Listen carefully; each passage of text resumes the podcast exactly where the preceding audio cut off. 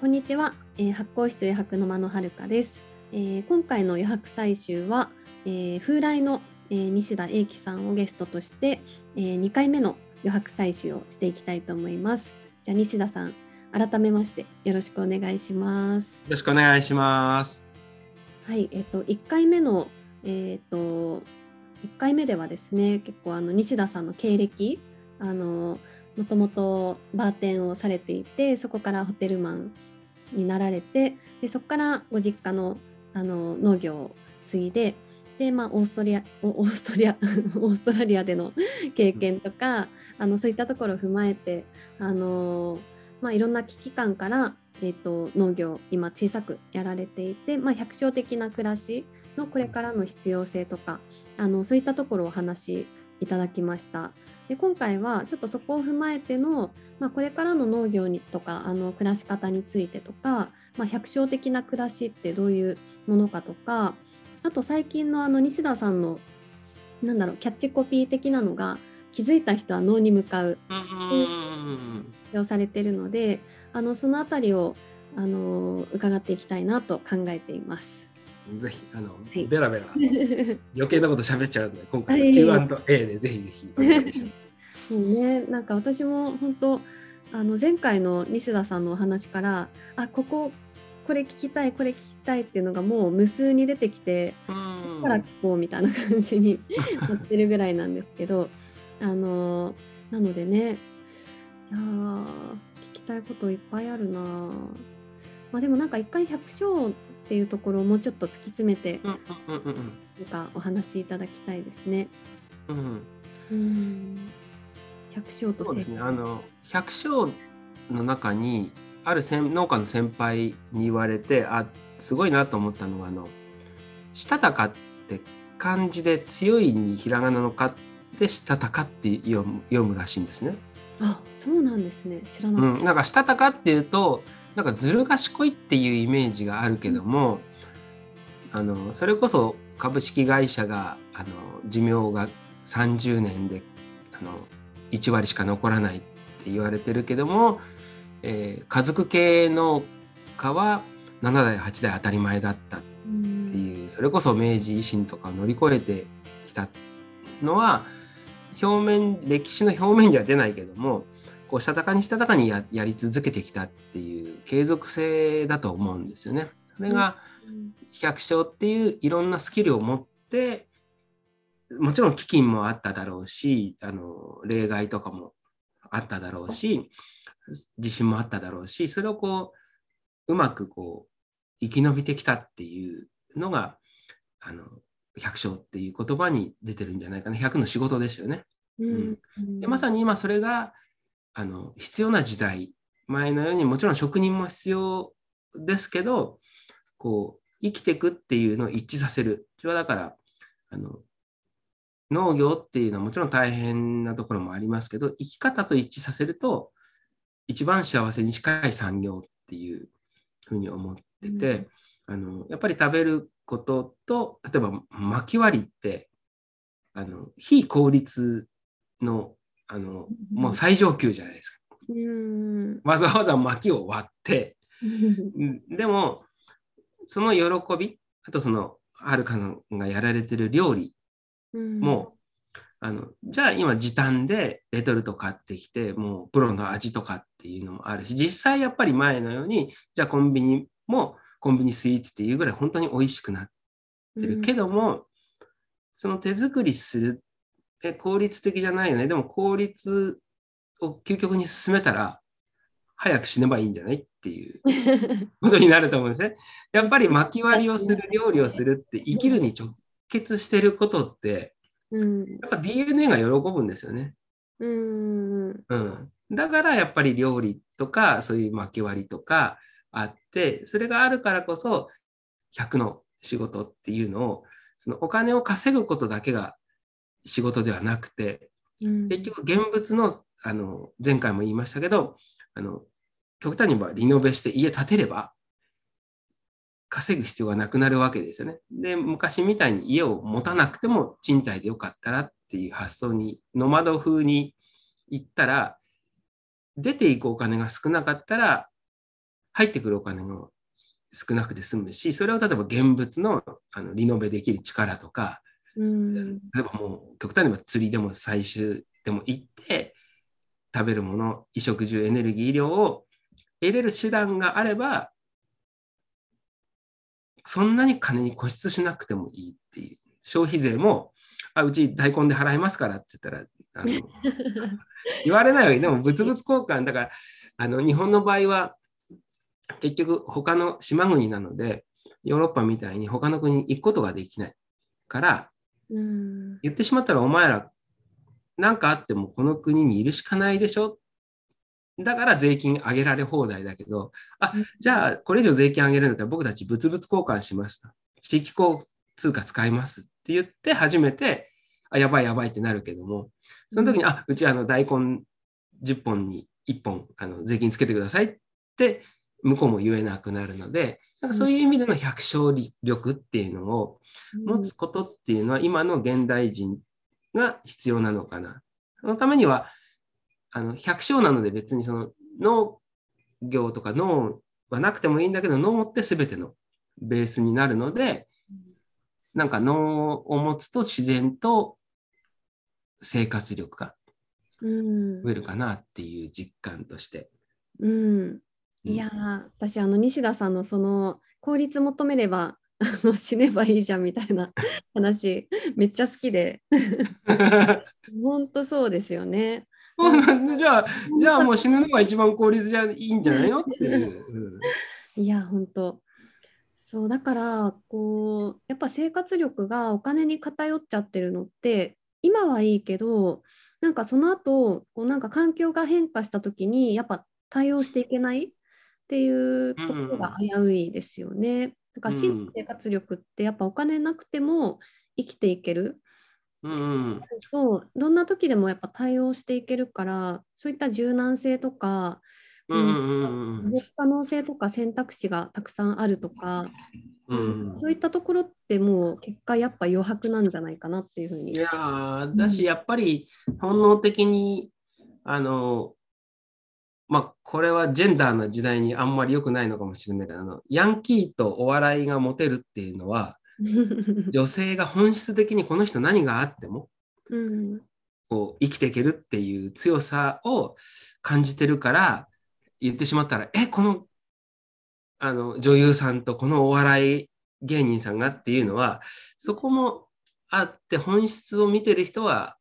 特に女性の場合はあの男性のそういう本質的なあの強さに惹かれてるのかなと思うのでそういう意味の時代が変わってきたなと思いましたね。うん、だって持ってたって今回例えば戦争じゃないけどもなんかあっても輸入がストップしたりとかうん。お金自体の価値もどうなるかわからない。うん。時に農業って確かに稼ぎは少ないかもしれないけど少なくともなくなる仕事ではないうん。何がなくなっても残る仕事だなと思いましたね。うんうんうん。いやだから多分気づいた人は農に向かうっていうあのうん。今回さっき挙げてくれたテーマっていうのは自分は今の世の中不安定だしうちに来る人たちとかも含めてなんかおかしいぞと。でも漠然とおかしいぞと思って地に足をつけるために脳に向かってるでも今の社会のまだ価値観で言うとなんでわざわざってまさにその巻き割りなんでするのぐらいなイメージで言われるんだけど言語化していくと生きる力であったり真の生活力っていう風になってくるのかなと。で私自身が今三段論法で言ったら気づいた人は脳に向かう。うんで私自身農家になってあの環境がないと自分だけ無農薬とっても意味がないし、えー農政見てたら今の政治おかしいなと思って、えー農家になってから環境と、えー政治に興味を持って最後は自然にはかなわんな、うんうん。どんなにお金払ったって台風は進路変えれないし、うんその時に日本人の宗教観って実はその変えられないっていうそこにあるのかなと。だから謙虚さは日本人の本来の持ってた謙虚さっていうのは自然にかなわないであったり、うん。かといって本来の強さは、あの、地震とか来た時に水に流すとか、うん。そのやられてもやられても、また次の年同じように種をまくって、バカじゃないのっていうけど強さだと思うんですね。うん。その強さを今、だいぶ失ってきているので、気づくきっかけとして、やっぱり脳になって、脳幹、脳に触れると価値観を変える扉。うんで最後、いろんな問題が今出てて、例えばその原発も含めて、どうしようって言ってるけども、うん、一つ一つ、なんかこう、潰しててもキリがないですね。こっちがダメ、あっちがダメっていうよりも、価値観が変わる。せめてじゃあ国内で生きていく力を持ちましょうっていうふうに舵切ったら、あの、一つ一つの事象はともかくそこに向かっていけるっていう意味で言うと、なんか脳、気づいたのが脳に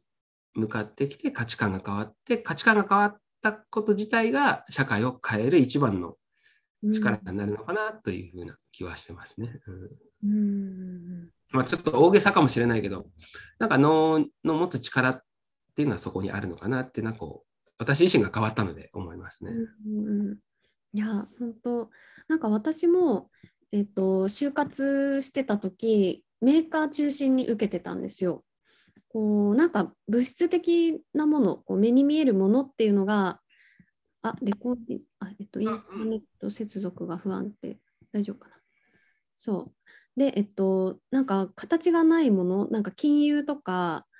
例えば広告代理店とかうんうんうん。なんか物質なんか作ってるとか、なんかそういうのじゃない仕事、ん？うん、そういうのじゃない仕事とか、うんうんうん。なんかイメージつかないし、なんかなんなんなんだろうなっていう、なんかそれで稼げるってなんだろうみたいなうん。違和感があって、それでメーカーを志望してたんですけど、結構それが今にもつながっていて、うんうんまあ、料理が一番身近なものづくりっていうふうに気づいたのも、やっぱりそういうメーカー入ろうみたいなところからあの来てるんですけどでそこから、まあ、料理していく中でやっぱり発酵とか日本酒とか、まあ、いろんな食材に触れたりっていうところから、うんうん一次産業への関心を持ってそこから、うんうん。あのやっぱり土だなとか 思って土壌に興味持ったりとかで、実際に自分でもやってみたいと思ってあの今農園市民農園借りてちょっとうんうんうんたりとかしてるんですけど、だから私もやっぱり漠然とそういったものを抱いていて、その時はそういった、なんだろう、うん、なんか日本の危うさとか、そういうところまでは考えが至ってなかったんですけど、なんとなくも抱いてるそういう違和感とか、なんか物を作ってないのに、そそのそういう業界の方が稼げる不思議とか、なんかそういうのうん。なんとなく持ってて、でそれがやっとなんでその違和感を持ってたのかっていうのが、なんかようやく言語化してこう自分が分かるようになってきたっていうのが今で、うんうん。うん、なのでなんかこうやっぱり漠然とそういう違和感抱いてる人って実際多いと思うんですよ。うんその違和感の正体が分からないから。うんいやようやくだからここまでコロナが加速してくれたような気はしますね。あそれはありますね。うん、コロナでなんだろうなって、例えば画面越しでですよ、どんなブランド品身につけてたって、うん、画面越しでは伝わらないですか。超かっこいいスーパーカー持っても画面越しじゃ伝わらない。うんうん。あと、本当に今逆に価値が変わったのは、例えばプリウス、車で言うとプリウス、まあ今、まあ、さらに電気自動車とか言ってますけど、うん。で、アップルウォッチとか、最初は高いですよ。2万だけど、でも時計で一番安いのは2000円ぐらいであるけども、例えばその300万の時計があるけども、あの、なんていうの、機能的にはこういうアップルウォッチとか、車で言うとさっき言ったプリウスのような環境で見たらってなった時に、あの、なんで300万の時計を買ってたの？それよりも、あの、こっちの方が使えるじゃんっていうふうになってきたと思うと、うん。実質価値の方にかなり傾いてきてるから、稼ぎもある程度までいったらもういらないっていうふうに、あの強がりでも何でもなくて思う人が出てきてるんじゃないかなと思うときに、最後やっぱりもあの現実現物生きてる実感？よくその、本当のお金持ちが最後のアメリカだったら農農場を持ったりとかあの趣味で言うとハンティングとか行くっていうのはあのなんか生きてる実感が欲しいってなんか一周回って そっちに行くみたいな感じになってるのでそれだったら最初からあの直に土に触れるとか、うん。そこに直に生きてる実感を得るっていう気づきを持った人がまあ本当に脳に生きてる感じはしますよね。うんでやっぱ言語化していくことっていうのはとても必要だと思いますね。うんうんあなんか新しい時代に向かってるっていうよりは逆に元に戻っていってるのかなって思います。なんかこれまでがちょっと異常だったというか そのうんブルだったりとか。言ってしまったら自分もあの一時期そっち側にはい入りかけて失敗したからやめたんですけど例えばそれこそお金がお金を生む金融商品とかうんそれこそ、えー仮想通貨とかそれこそ効率で言ったらいいかもしれない。で、えー YouTuber とかも人気だし YouTube 自体も別に価値があるとは思いますけどもでも、えー前提がすごくあるじゃないですか。例えば YouTube だったら YouTube 側がじゃあそのアクセスに関して、えー報酬を半分にしますって言ったら一気に半分になるでしょ？うんで、ネットがあるからできてる。YouTube っていうベースプラットフォームがあるからできてる。みんなパソコン、スマホがあるからできてる。電気があるからできてる。うんでだから電気がこの間東京でうん なんか少しでもブラックアウトになったら、わーっつってもうもうもう一回原発、原発、原発、なんで原発やんないんだとか言って、なんかもう前提の上に成り立ってるっていうのを危うさ？危ういですね。うん。でもそう考えたらやっぱりこう農業って地に足をつけてるのでうん。何かあった時に特に自分は小さい農業をやってる一つの理由はあのエネルギーがなくてもやれる方法でやっていこうっていう、うん。うん、だから怖がりなんでしょうね。なだからできるだけ大型機械買う大きく大規模化するよりもあの農業次はその野菜使った家庭用ぐらいなものでできる漬物をやるとかっていう方が何かあった時にこうできるなっていう思いがちょっとありますかね。うん、みんなそういうふうになっていくといいのかなっていうのがあって、農家が、まあ、早稲田大学の研究で8点男性の場合8.6歳農家はその寿命長くて障害医療費が3割低い。で、えー死因の一番が老衰って言ってたかな？うんまあ、あの、んで、入院してから半年ぐらいで亡くなるそうなんですよ。うん。現役時代がとにかく長い。うん。うん、で、それは言い言い方変えたらそこまで年取ってまで働かなきゃいけないんだっていう反面、現役時代が長いってことは生きがいにもなってるので、あの理想のピンピンコロリと思ったときにあの、じゃあなんでその農業はそこまで長生きできるんだっていうと、やっぱりもちろん太陽の下で、えー体を動かしてるからってあると思うんですけど、もう一つやっぱり家庭菜園もそうだけど、取った野菜をお裾分けするじゃないですか。うんそれが生きがいになって、本当の幸せって、なんか人が喜んでくれることで自分が幸せになるって人間だけらしいんですね。他人がうんああそうです喜ねび、他人の喜びを自分の喜びに変えれるって、人間に一番近いオランウータンとかでも、せいぜい家族までらしいんですね。なんか、うん、どこまで本当かわかんないですよ。猿もね分け合うってしない基本しないみうんうん。たいですもんね。これ食べる美味しいよみたいな しないそうそうそうそうそうそう。ってことは。人間が唯一持ってる、その他人、全く血のつながりもない人が喜んでもらえることを喜べるっていうのが、うんなんか原点のような気はしますよね。うんうんうん、で、そこに気づいた人が、うん。独り占め、あの、この話はな何回か言ってたんですけども、贅沢には2種類あると思ってて、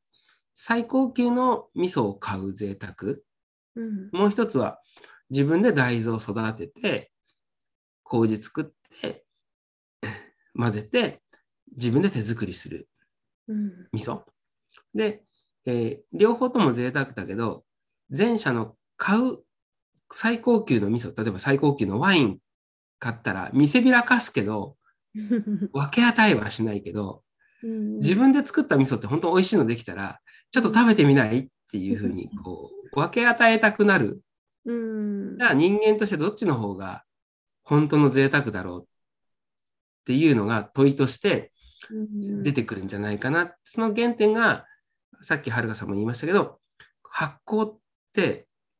すごいことなのに、ただでできる。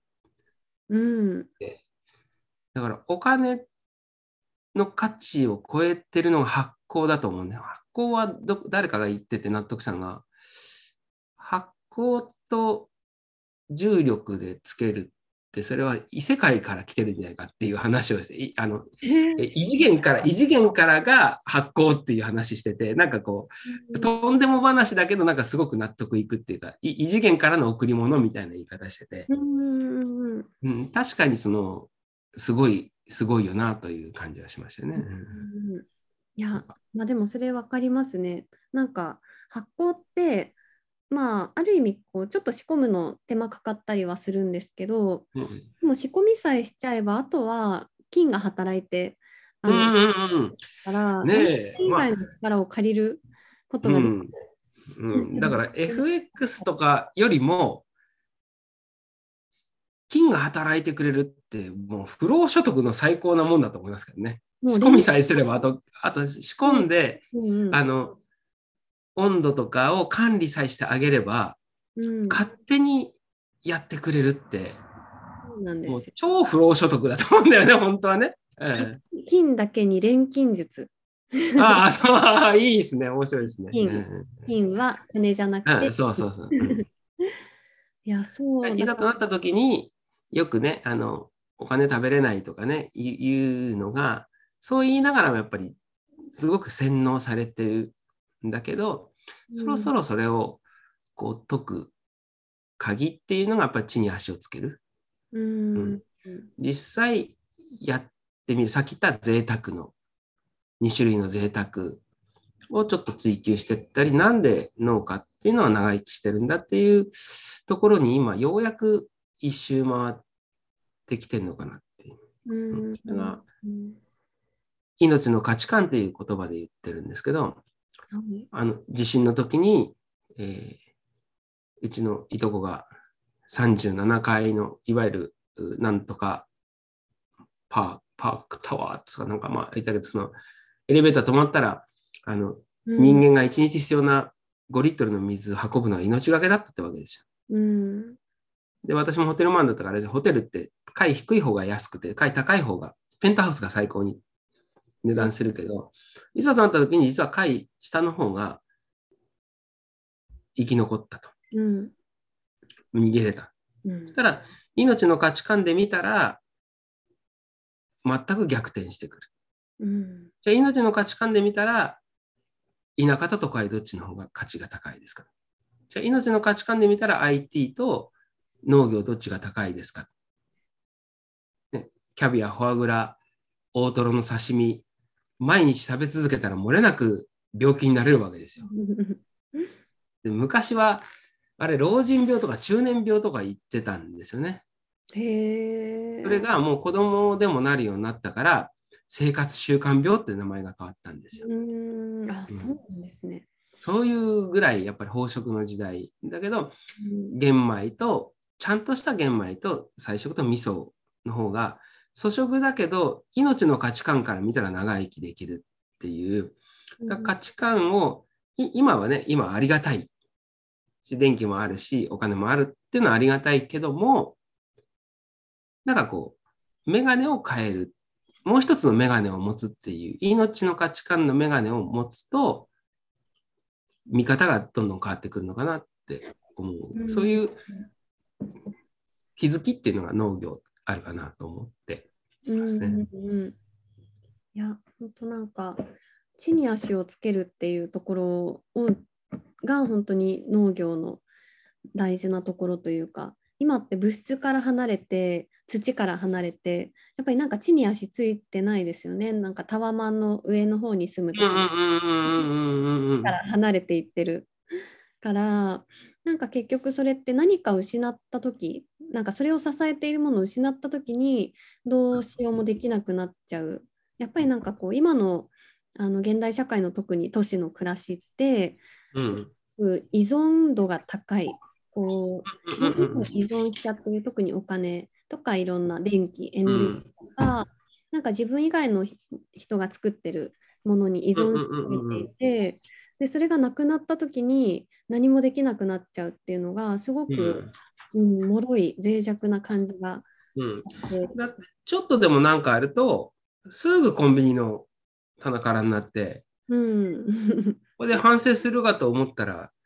また同じように暮らして、うん、もう懲りないなと思うんですよね。で安い方安い方ってなるから農家もあの疲弊していく。で、うん、安いってやっぱり一番こうみんなあれなんですけど例えば無農薬や自然栽培のものが高いと思わずに環境税を払ってるぐらいのイメージとかの公共意識がない限りは日本ではやっぱなかなか勇気ってのは広まらないのかなと思うんですね。その中自分がやり方としてはかかりつけの医者や弁護士みたいにかかりつけの農家を持つ。あの、まあ、高橋さんの言葉の関係人口じゃないけども、問いとしてやっぱり言いたいのは、あなたの自分自給率は何パーセントですか、うん、衣食住、エネルギー、医療、どれでもいいですよ。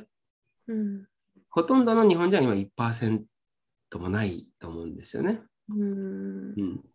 じゃあ、自分自給率じゃなくても、じゃあその地住んでる地域の自給率は何パーセントですか？じゃあ、それもできないんだったら、例えば関係自給率は何パーセントですか？何かあった時に、困ってるでしょ？って送ってくれる関係性がありますか？だってお金で引っ張かれてたら、お金払ってくれなくなったらもう出す必要ないですよね。うん、でもそのポケマルのね、あの超ビーザの寺田さんのところに、あのコロナになった時マスクが都会では手に入らないって言ったら、こう注文もしてない農家たちがこう肉とか野菜とか送ってきて、開けたら中にマスクが入ってたとかね。うん、自分はかかりつけの医者や弁護士にかかりつけの農家を持つっていう関係自給率っていう、うん、普段支えてることでいざという時助け合える。それは別にいざっていうのはどこにあるか分かんないよ。分かんないけどそのかかりつけであったり普段支える。お互い支え合う。いざとなったらやっぱりねどんなこと言われたって札束で引っ張たかれだってやっぱり普段とつながり持ってる人例えばもちろん家族だったり遠くに住んでる娘にやっぱり送りたくなるのが人情なので、うん、なんかそういう意識が持てる社会になるといいなと思うんですね。うん、ん。なんかやっぱりそういうつながりがなくなるとこうどんどん制度とかいろんなルールに飲み込まれちゃいますよね。うんうんうん、それこそなんだろう今までは信頼関係で成り立っていたそういう安全性とかも、うん、やっぱりそのどんどんこうなんだろう農家さんとこう食べる人のつながりがなくなっていくと食の安全性っていうのが制度化されちゃってでそこからなんかね、うんうん、あのはみ出しちゃうところが出たりとか。食品衛生も改正されて、うん、もうそのとにかく安全。安全の意味がまた違うから、漬物つけるんだったら野菜はジャイアンツさんで洗いなさい。うんうん、で、できたものは煮沸殺菌して殺しなって、乳酸菌が一番死んでるので、漬物は発酵食品の終わった後のカスですね、うん、食べてるのはほとんど。いや、漬物体にいいよねって食べてたらもう生きてる乳酸菌は一切もいないとかっていうのを見たら何が安全で何がでもそれはなんか例えば漬物買って袋が膨らんだ。菌が生きてる証拠なのに、うちのぬか漬け、なんかもう常温で置かれたらもう2、3日でパンパンになりますよ。って生きてるんだもん。でも生きてるのはクレーム来るし、怖いってなって、すべて、じゃあとにかく殺菌していくっていう、だから自分でも手作りするしかない時代なので、うちは今、あの、ぬか床セットとかも販売してるのは、やっぱり作ってみてほしい。うん。で、今までのお年寄りとこれからのお年寄りの圧倒的な差は、やっぱ知恵を持つ人が少ない。うん。うん、漬物って言えばうちのおふくろさんに浅漬け売ろうとしたら怒られましたから、20年前ね。うあんの。誰が浅漬け買うんだと。醤油、野菜があって塩あって、あと醤油と酢とみりんがあれば誰だってできるっていうけど、今誰が浅漬け作るんですかっていう、うん。うん、ふうに逆転してくるのかなって思うので、やっぱ知恵を持つ人って今からより大切になるかなと思いますよね。確かになんか何かにぶち当たった時ってやっぱ発想の転換が必要だと思うんですけど、今のもまさかそうだなと思って、なんかどんどんその食品衛生法が厳しくなって本来の漬物が買えなくなっちゃうから、うんうんうんあじゃあ自分で作ろうっていう風にな動きにどんどん変わっていくといいかもしれないですね。うん。だから、うちは今、ぬか床セットのぬかを、追加用のぬかを、えー例えば 500g、400円で販売して、何の変哲まで米ぬかですよ。うん、で、それは半分冗談で、都会の23区内とかのコイン精米機がないところが買ってくれるかなと思ったら、えー北海道の方が1800円の送料をかけて、うん、500g、400円の米ぬかを4袋買うわけですよ。なうんなんで？北海道に、あの、コイン精米機いっぱいあるじゃんって聞いたら、えっと、ゲンさんのとこで買ったら、なぬか床に何かあった時に教えてくれるでしょっていうわけですよ。うんつまりもう、その小さいお子さんを持ってるお母さんの上の世代はもう、おばあちゃんはつけてたけど、一個上の世代がもう、知恵がなくなってるぬか床のつけ方もわかんないっていう。うんなってきたっていうふうに言うと、やっぱそれこそはるかさんや農家の価値として、そういう知恵を残していくっていうのは、うん。今から本当に必要な時代になってくるなと思いましたね。うん。うん。なんかあれですね。あの都会だと場所代をカフェカフェでコーヒー飲むのにも場所代払ってるようなもんじゃないですか。うんうんうんその西田さんからわざわざあのぬかを買うっていうので関係性を買ってる。で知恵をみたいな、なんかその場所代じゃなくて知恵代を買ってるみたいな。そうそうそう。うちはだから別に一回買ってくれたから、あの、近所の、えっと、コイン精米機で使ったぬかでもいいんですよって言ってるんです。別にうちは押し売りしてるわけじゃないよ。でもただ、あの、む喜んで払ってくれてるわけだから。うんこうじゃねえと、えー教えないぞって言われてるわけじゃなくて、悪いから買うっていう意味合いで言うと、お互いちょっとこう、気持ちいい社会なのかなと思うんでね。うんうんまあそういう優しいのが広がっていくといいなとは思いましたね。うん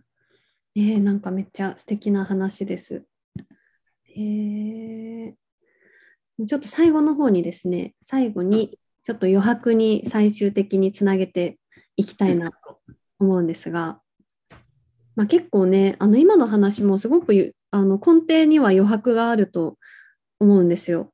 あのまあ西田さんにお話しいただいた話、あの前回のこお話も含めて、全部あのやっぱり余白のなさにいろんなあの問題が起きていて、西田さん、本当に余白を生んでいる人、余白人に私は認定させていただきたいうん。と思ってるんですけど、あありがとうございます。うん西田さんにとって、なんかこう自分にとってこう余白、これが余白だなって思うことって何かありますか？あんまりそんな風に意識されないですかね？うん、なんか、生きてることって本来余白なのかな。生きてること自体が。うん、うん、さっき言った効率突き詰めたら早死にうんだし、うん。うん、だからまあまあ、もう少し解像度を上げていくと生き生きるために生きるっていうことが余白かな。さっき言ったその料理巻き割りとかっていうのは非効率的だけども生きるに直結してることって DNA が喜ぶのでうんなんかでも今ってさ今日の話最初通底してるのはまずお金という代替品があって買うっていうのは回りくどいじゃないですか。うん。だからストレートに生きてることをやってる活動ってなんか余白というか、うん。あの余白どころかストレートなんだけどでも今の社会では余白とされてるその余白の良さっていう、うん。うん、のがあの自分の思う生きるためにやることっていうことかな。うん。うんいやめっちゃ深い。すごい考えて、うんうん。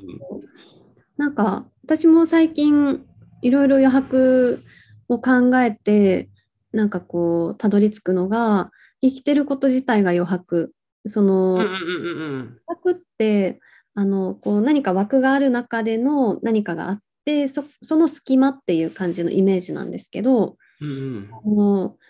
今っていうこと自体がやっぱりあの過去未来の間にあるうんものであってでどんどんあの刻一刻と過ぎていく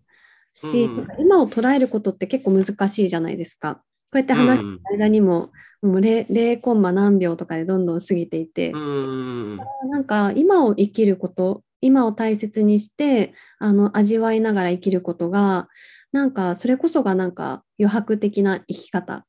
であって、うんうん未来のこと考えて今を我慢することとか、うん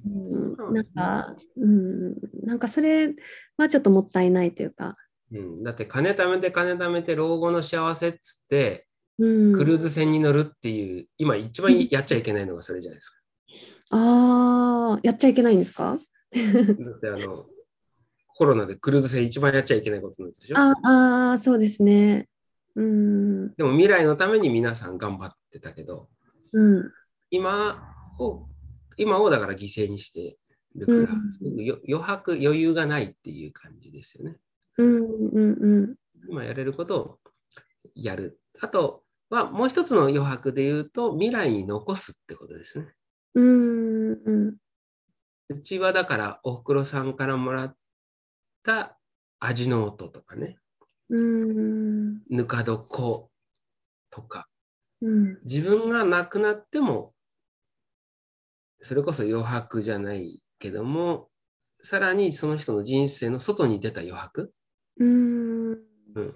その枠が自分の人生だとすると、さらにその自分が亡くなっても、影響おじいちゃんが作ったぬか床があるよと。うんうんうん。とか、永吉じいちゃんが残した味の音があるよっていうと、自分が亡くなった、例えば種でもいいわけですよね。うん亡くなっても引き継がれるものって余白以上の余白っていうかね、わ枠を超えてる余白って あるっていうのは、お金残したら下手したらね、争いの種になるけども、うん。ね、ぬか床を奪い合って、あの、喧嘩することないと思うので、うん。確かに。でもうちはそのおふくろさんの味の素があるから、いざとなったらオーストラリア行ってよもぎ団子屋さんでもできるわけです。うん。だから自分が亡くなった後も残せるものっていう。うん。あー面白い。これはすごくまた新たな余白が私は今採集できました。確かにね。私がなんかレシピをこう作ってることとかいろいろノートにあの書いたりとかすることも、結構未来に残したいっていうのがあります。僕が死んだ後も、まあ、レシピって残るじゃないですか。うんうんなんかこう何か未来に残るものを作りたい自分自身も作りたいしあの今のそういった知恵こうおじいちゃんおばあちゃんをん記録して残したいとか、うん、なんか今を生きると同時になんかそれをちゃんと未来に残していくっていううんうんあるので。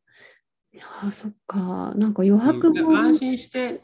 安心して死ねる、例えばその、じゃあ物理的に子供が残す、いることだけじゃなくて、うん。亡くなった後も、ね、文学作品だったら残るとかね、ううん。ん自分たち個人で言うと、さっき言ったレシピが残るとか、うん。なんかそれのことで自分、本当使ってくれるかどうかわかんないけども、うん。死ぬとき安心して死ねるような気がするんですね。うん。でも残すものがないまま死ぬ人って、もうすごく未練がたっぷりになるような気がしてる。ううん究極の余白ってもしかしたら枠外かもしれないね。そっか。もうなんか宇宙的な思考になりますね。なんか宇宙の果てには何があるのか。そうそうそうそうそうそう。もなんかあるんじゃないかみたいなうん。感じにすらなんか広がっちゃう。えーそっか。私もなんか最近あのやっぱり余白についていろんな人と話していて結構私なりの余白っていうのが結構見えてきたんですけどうんうんうん今のお話聞いてあまだまだ余白深いなってうんうんうんうん 思った。うん、枠の外の余白かって考えるともうキリがないですね。キリがキリがないけど、まあまあ、あの、イメージ的にはなくなった後も残るっていう、それしかも誰もが使える。例えば血を分けた子供って言ったら、うん、それはそれですごく証にはなるけど、うん。それだけで例えば、超すげえレシピができたら、うん、それが残る。例えば、はるかスペシャルみたいなのが、うん。ああのあって、亡くなった後、もうずっと誰もが使うようなうんレシピってすごく、あの、うん、それは価値かどうかは分かんないけど、その、残さなきゃいけないわけじゃないけども、なんか、あるかなと思うんですね。うんその話になってくると本当死生観とかなんか生きる意味とかすごく哲学的な話になってきますね。そうですね。それはまた、じゃあ今度は、あの、逆に 飲み話でやりましょう。3分目いかないとぐらいな。そうですね。今45分ぐらいかな。40分ぐらいですかね。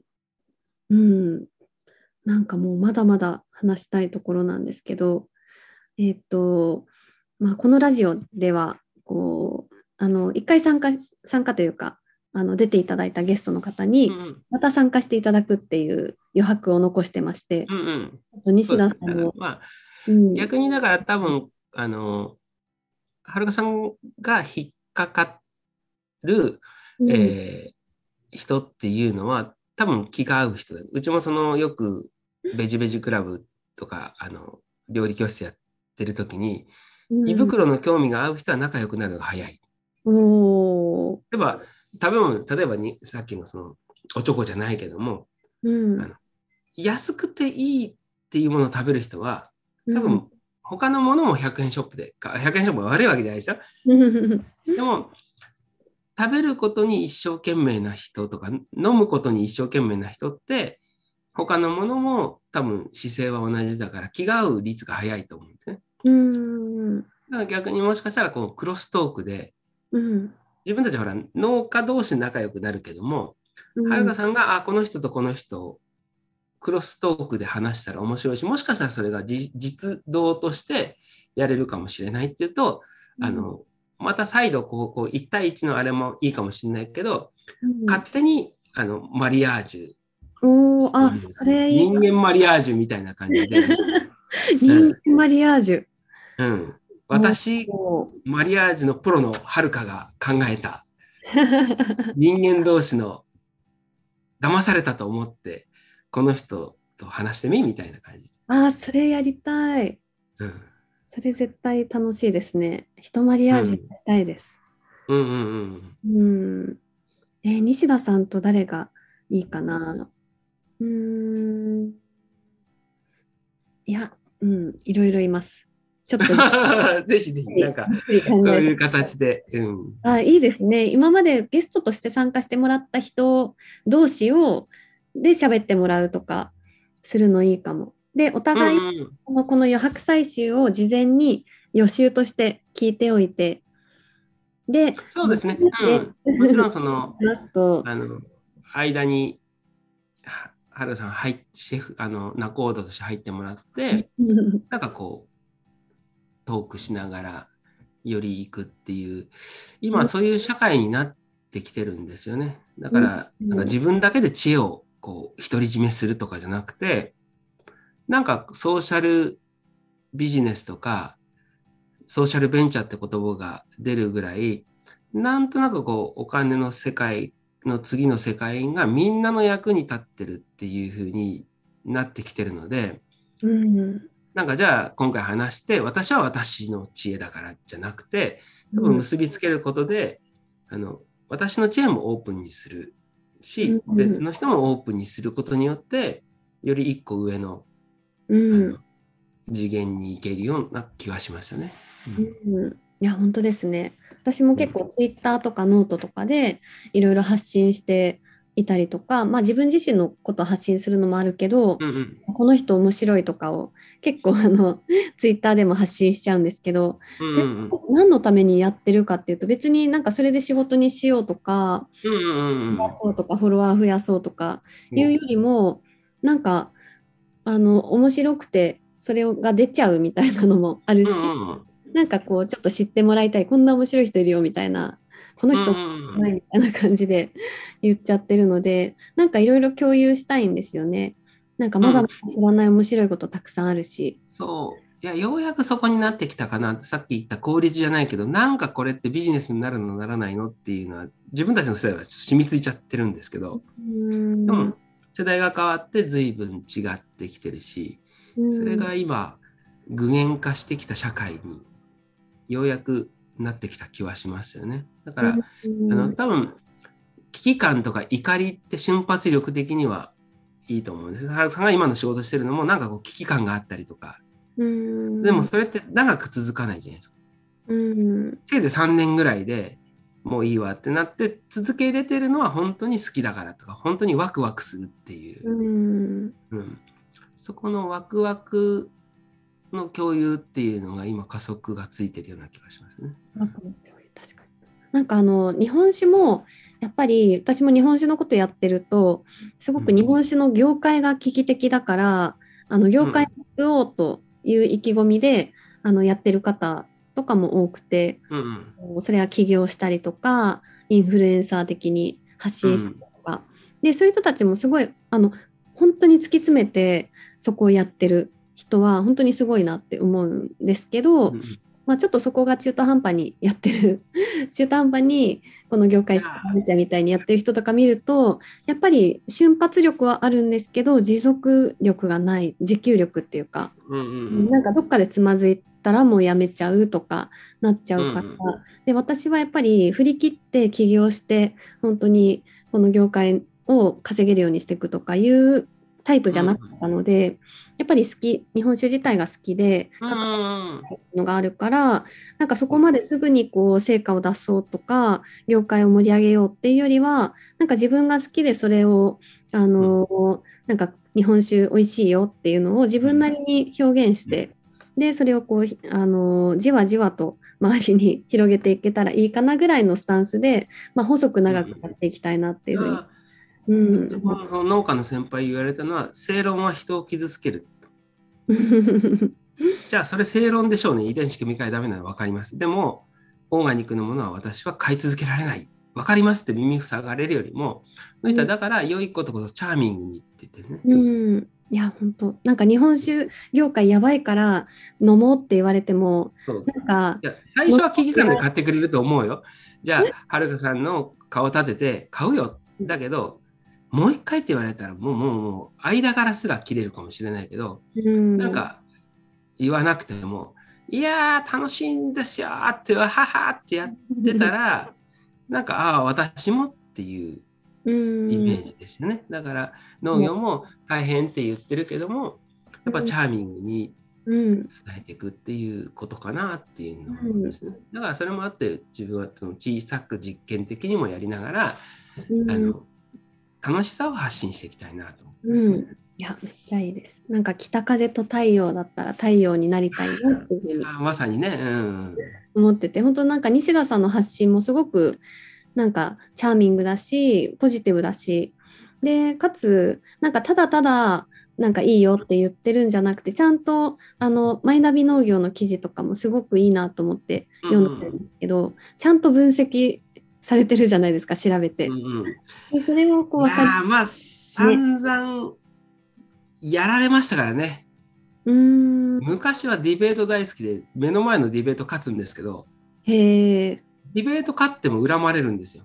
はあ。行動が変わるどころか真逆に行くんだけどディベート負けてもうん。あいつのこと言うこと一理あるんじゃないかなと思って行動変わったら本当は正しいあの締めたもんなんだけど目の前でカーッとやっちゃうとうーんっていう意味でさっきのやっぱりチャーミングっていうのを先輩は教わってうんできる限りそうなったら自然とそうなったって感じですね。勝ち負けとかじゃないですもんね。うん、そうそうそう誰でも事情あるしやっぱり楽しいし、うん、やってることがワクワクするっていう、うんうん。うん、かあもしれないですね。うん。ありがとうございます。きりもないのでまたまた今度ゆっくりと。なんかね、まだまだあのこんなこと聞きたいなとかが。あのもう聞ききれないぐらいもう西田さんのねこう本当に情報量が多いのででまあなんか具体的な農業のやり方についてとかもあの聞こうかなって思ってたんですけど、うん。ちょっとこれはまた次回というかまあね。あの西田さんに興味持たれた方は西田さんのあの本をですね読んでいただくのがいいと思います。あの小さい農業で稼ぐコツ。これ本当に素晴らしい本で私も西田さんにねサインしていただいたんですけど。稼ぐっていうのはあの味噌なんですよ。うん儲けるじゃなくて稼ぐ。乃木編に家ぐらいの稼ぐなるほどぐらいがちょうどいいわけですよ。稼ぐと儲けるって同義で考えてました。儲かるって言葉はあるけどうん稼がるって言葉ないでしょ？はいじゃあ次回までの宿題という。お 次回があるのかってわかんないでです。すね。いやーちょっとその人のマリアージュも含めてぜひ西田さんにはもうちょっと近いうちにまた登場していただきたいな。あ り了解しました。がとうございます。ことでこれはえっと農文教さんからですねあの出版されていてあとももう一冊ですかね。あそうですね、えっと、もう一つはあのダイヤモンド社の方からうん脳で1200万というですね、うん。あのもうそのタイトルしたくなかったけどもダイヤモンド社はビジネス書なんでこれじゃないと売れませんって言われて、はい、ダイヤモンド社っぽいですね。ダイヤモンド社っぽいです。まあでもあのダイヤモンド社の方はどちらかって言ったらあのタイトルはそれですけど第二の井戸を掘れと。うん。あのやりながらもう一つの井戸を掘るっていう農業やったことない人に脳の可能性を解いて小さい農業で稼ぐコツは実践した人があのもう少し稼げるようにっていう意味合いで書きうました。んあそっかそっかじゃあ逆にこうビジネス書とかをこう熱心に読んでるような人が読んでちょっと農業に触れたりとかするように、うんうんねなりそうですね。へえありがとうございます。であとは、えっと、西田さんは結構ツイッター中心に発信されてますよね。そうですね最近はツイッター中心に出してますかね。うんはい、なのでちょっとこれを聞いた方はあのぜひ西田さんのツイッターをフォローしていただいていろいろ発信されているのでちょっとチェックしてみてください。ということであと何かお知らせとかありますか？あんまないんですよね。最近はだから、あ紹の、介とかなのであれですけど。うん、まあ、ホームページも適当に見ていただければ、あの、ただまあ、あの、この時期は、えーと、菜園生活の一歩ということで、キッチン菜園とかハーブ苗、もともとはだから、あの、育ててみる楽しみをしてほしいっていうのがあるので、うんまあ、いろいろ、あの、やってますので、またよかったら、なんか、どこか、えーフォローしてもらえればと思います。ね。はい、ぜひぬかぬか床セットとかもあるし季節ごとのお漬物かぶかぶら漬けとかもあ、多分ですね。あありますね。ちょっとぜひチェックしてみてください。ということでじゃあちょっと西田さんあのもう次回参加してあの参加というかまたご参加いただくことを踏まえて今回はありがとうございました。ありがとうございました。ました。またよろしくお願いします。はい。はーい。